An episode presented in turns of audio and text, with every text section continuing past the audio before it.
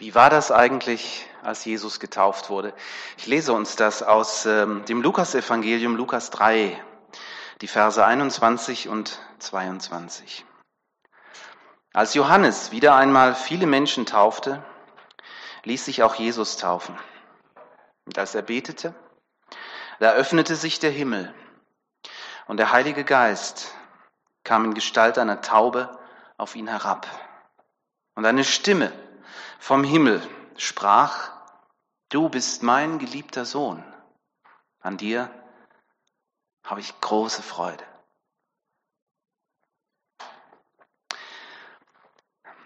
Ihr Lieben, wenn man sich den Zusammenhang des Textes anschaut, wenn man mal sieht, wie viel Zeit sich der Evangelist Lukas nimmt, um uns Johannes, den Mann aus der Wüste, den Propheten, den Täufer vorzustellen, das sind ganze 16 Verse, dann überrascht so ein bisschen, dass die Taufe von Jesus so kurz abgehandelt wird. Okay? Das sind nur zwei Verse. Der Prophet, der vollmächtig predigt, der das Volk Israel zur Umkehr ruft, er wird hier ganz genau beschrieben und erklärt. Und er bereitet die Menschen auf die Ankunft vom Messias vor. Er sagt, ich bin der Messias nicht, da kommt einer nach mir. Ich taufe euch nur mit Wasser. Aber bald kommt einer, der ist stärker als ich und der wird euch mit dem Heiligen Geist und mit Feuer taufen.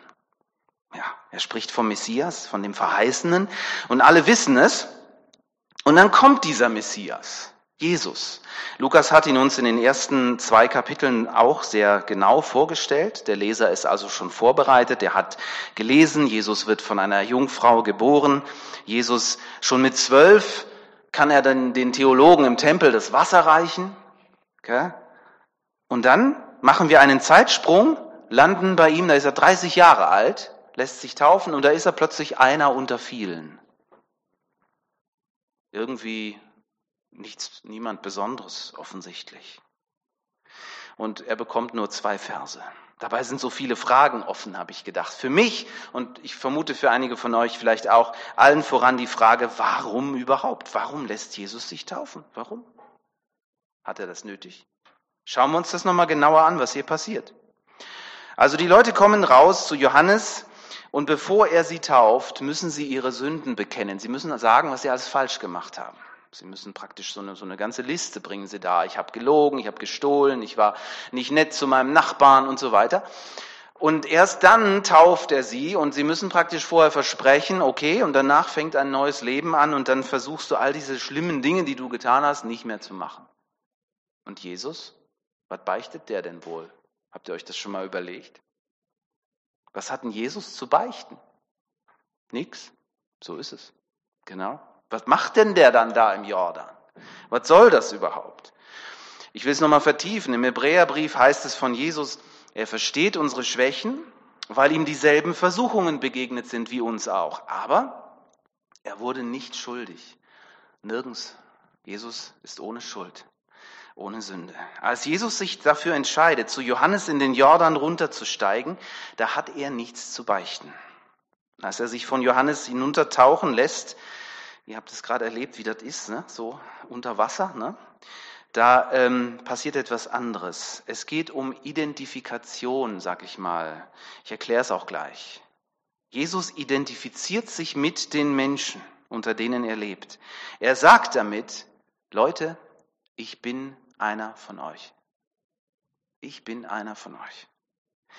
Und ich glaube, dass Jesus das bis heute tut. Wenn Menschen sich auf seinen Namen taufen lassen, dann identifiziert er sich mit ihnen.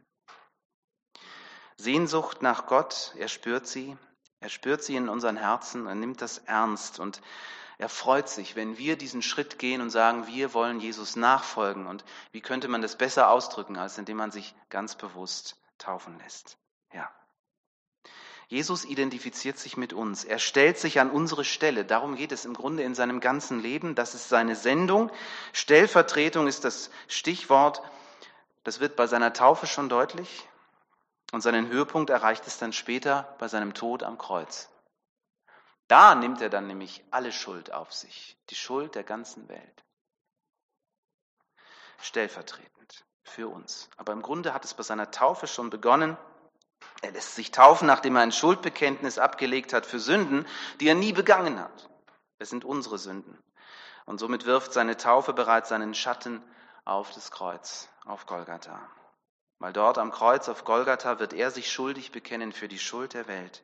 Und er wird den sogenannten Sold, den Lohn der Sünde empfangen, den Tod, den wir eigentlich verdient hätten. Das ist das, was wir bezeugen als Christen. Und in der Taufe wird es noch einmal besonders deutlich. Aber weil Jesus eben ohne Schuld ist, besiegt er die Macht des Todes. Und als der Auferstandene spricht er uns frei von aller Schuld, für immer. Das ist sein großes Geschenk an uns. Und mit der Taufe bekennen wir, dass wir dieses Geschenk annehmen, dass wir Ja sagen zu Jesus. Denn wir glauben, dass er für uns gestorben ist, dass die Schuld vergeben ist und dass ein neues Leben mit Christus nun begonnen hat.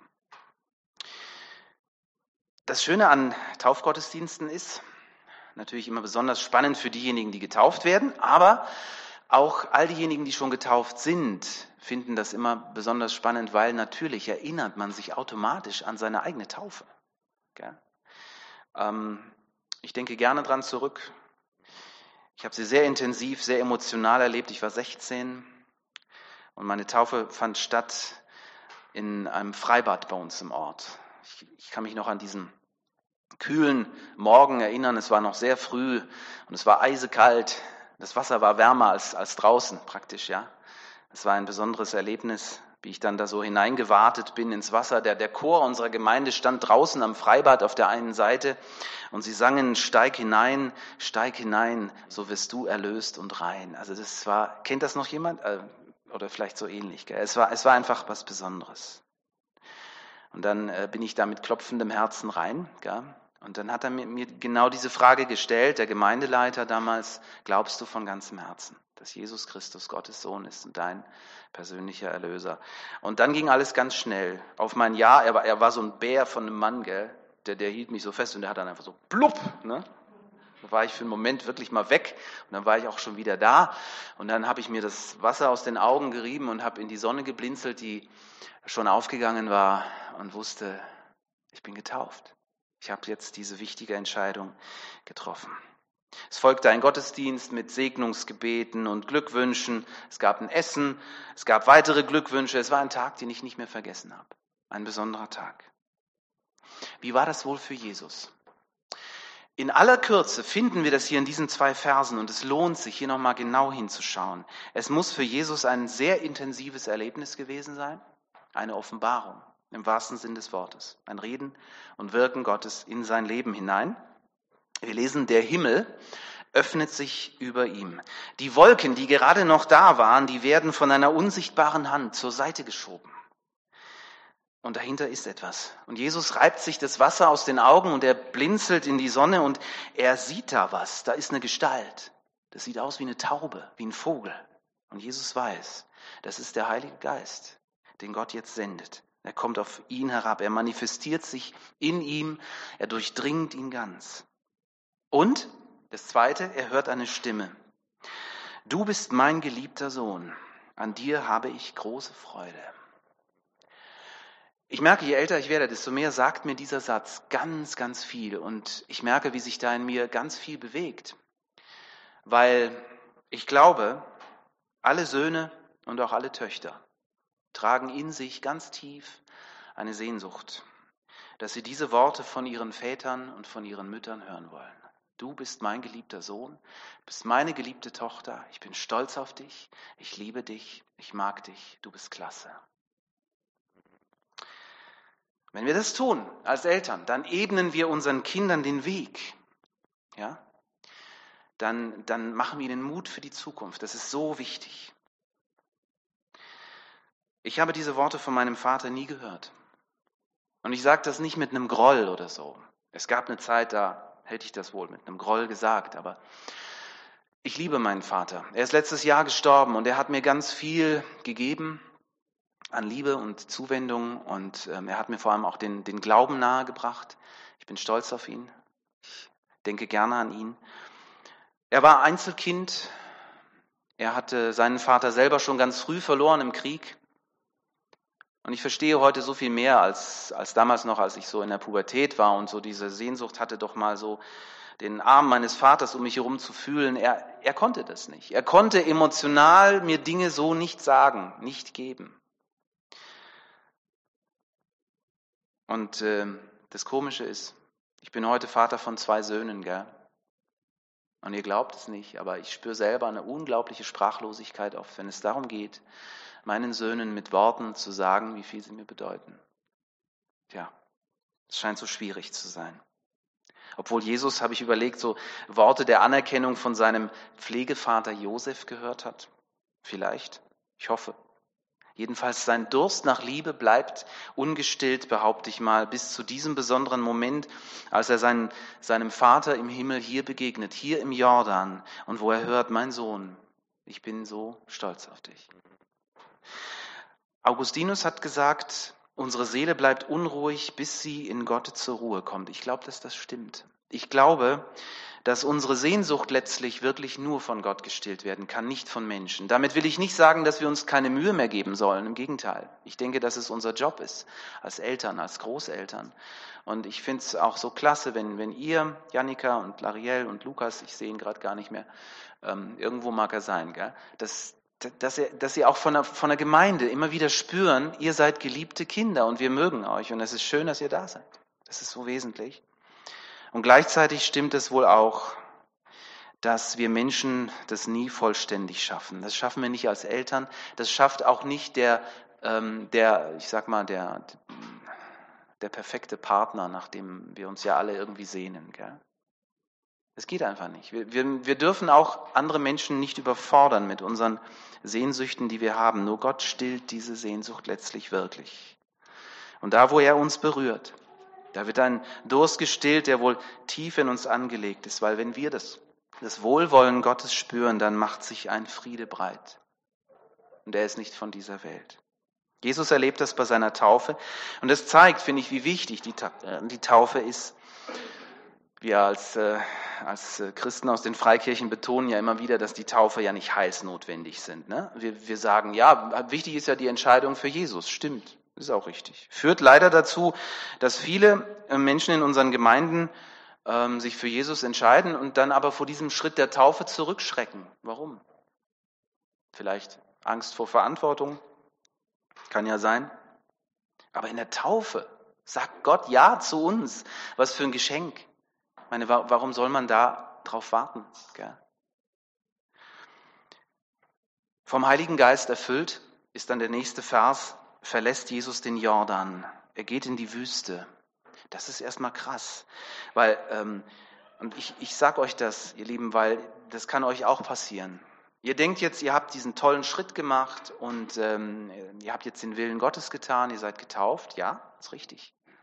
Aber die Wüste wartet manchmal auf uns. Und die Wüste kann ganz unterschiedlich aussehen. Morgen geht die Schule wieder los. Gell? Entschuldigung, aber so ist es halt. Ne?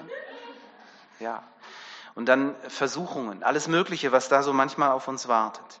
Bei Jesus wird das richtig krass, wer das mal nachlesen will, Lukas 4. Jesus wird in die Wüste geführt und wird dort vom Teufel versucht. Er wird praktisch von seinen eigenen Ängsten und Zweifeln konfrontiert. Und der Böse wird in den 40 Tagen und Nächten alle Register ziehen, um Jesus von seinem Kurs abzubringen. Er wird ihm sagen, Jesus, du, das mit der Erlösung und mit dem Kreuz, das ist nicht schön, das macht keinen Spaß, lass das lieber. Ich habe eine andere Idee. Knie hin, bete mich an und ich schenke dir alle Reiche dieser Welt. Du hast doch die Macht. Du musst doch nicht sterben für die Menschen. Lass das doch sein. Und Jesus erkennt das als eine Versuchung und er schafft es dagegen anzugehen und es zu überwinden. Warum kann er das? Ich behaupte, der Zusammenhang steckt im Text. Jesus weiß um seine Identität. Wir hörten das schon von Uwe ganz am Anfang. Jesus weiß, wer er ist, weil Gott ihm das gesagt hat. Du bist mein geliebter Sohn. Und das gibt ihm die Kraft zu überwinden. Und auch uns. Du und ich, wir können ganz anders leben mit dieser inneren Sicherheit, wer wir sind. Und deshalb hat uns Gott seinen Geist gegeben, der uns motiviert, und der uns immer wieder auch daran erinnert, du bist ein geliebter Sohn, du bist eine geliebte Tochter Gottes. Lass uns das nie vergessen. Jesus hat drei Jahre seines Dienstes vor sich. Das wird ihm alles an Kraft abverlangen. Er wird predigen, er wird Wunder tun, er wird heilen, er wird Dämonen austreiben, er wird all das tun bis zur Erschöpfung. Und dann wird er trotzdem erleben, dass sie ihn ablehnen, dass sie ihn verraten, verleugnen und töten. Aber mit den Worten seines Vaters im Ohr kann er den Weg gehen bis zum Schluss. Das Leben mit seinen Hochs und Tiefs ist unberechenbar. Alles verändert sich. Alles, auch unser Glaube. Und der muss sich auch verändern. Der Glaube, den ich hatte mit 16, als ich mich habe taufen lassen, ist heute ein anderer. Und das ist gut so. Aber damit er sich in einer guten Weise verändert, in einer Weise, die uns weiterbringt, die uns an Gott festhalten lässt, ist es so wichtig, dass wir uns immer wieder neu vom Heiligen Geist erinnern lassen, wer wir sind. Erinnerung, Tauferinnerung, so könnte man das nennen, ja. Wir bleiben Gottes geliebte Kinder, egal wie gut unser Alltag gelingt. Und das ist so wichtig, dass, dass wir uns das immer wieder von Gott sagen lassen. Ein oder zwei Sätze noch zum Schluss. Das liebevolle Reden Gottes zu uns geschieht ja zum Glück nicht nur durch die Taufe. Natürlich betone ich das hier, weil wir Taufgottesdienst haben. Ja. Aber ich will das allen anderen auch sagen, die, ähm, ja, die diese Erfahrung vielleicht jetzt so auch nicht gemacht haben. Zum Glück sucht Gott alle möglichen, äh, durch alle möglichen Dinge ähm, die Gelegenheit nimmt er wahr, um, um uns anzusprechen, um uns daran zu erinnern, wer wir sind, dass wir seine Kinder sind. Wenn wir in seinem Wort lesen, wenn wir beten, wenn wir manchmal einfach irgendwas besonders Intensives erleben, all das benutzt Gott, um uns immer wieder neu zu sagen, wir gehören ihm. Und ein abschließender Gedanke, das fand ich auch nochmal so prägend hier, weil Lukas ist ja nicht der Einzige, der die Taufe von Jesus erzählt. Matthäus und Markus machen das auch. Und alle berichten von dem Himmel, der aufgeht. Alle berichten davon, dass der Heilige Geist in, in Form einer Taube runterkommt, dann die Stimme Gottes. Alle. Lukas betont noch etwas. Er betont, dass das geschieht, während Jesus betet.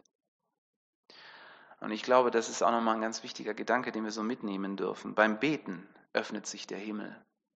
Das erleben wir doch auch immer wieder so.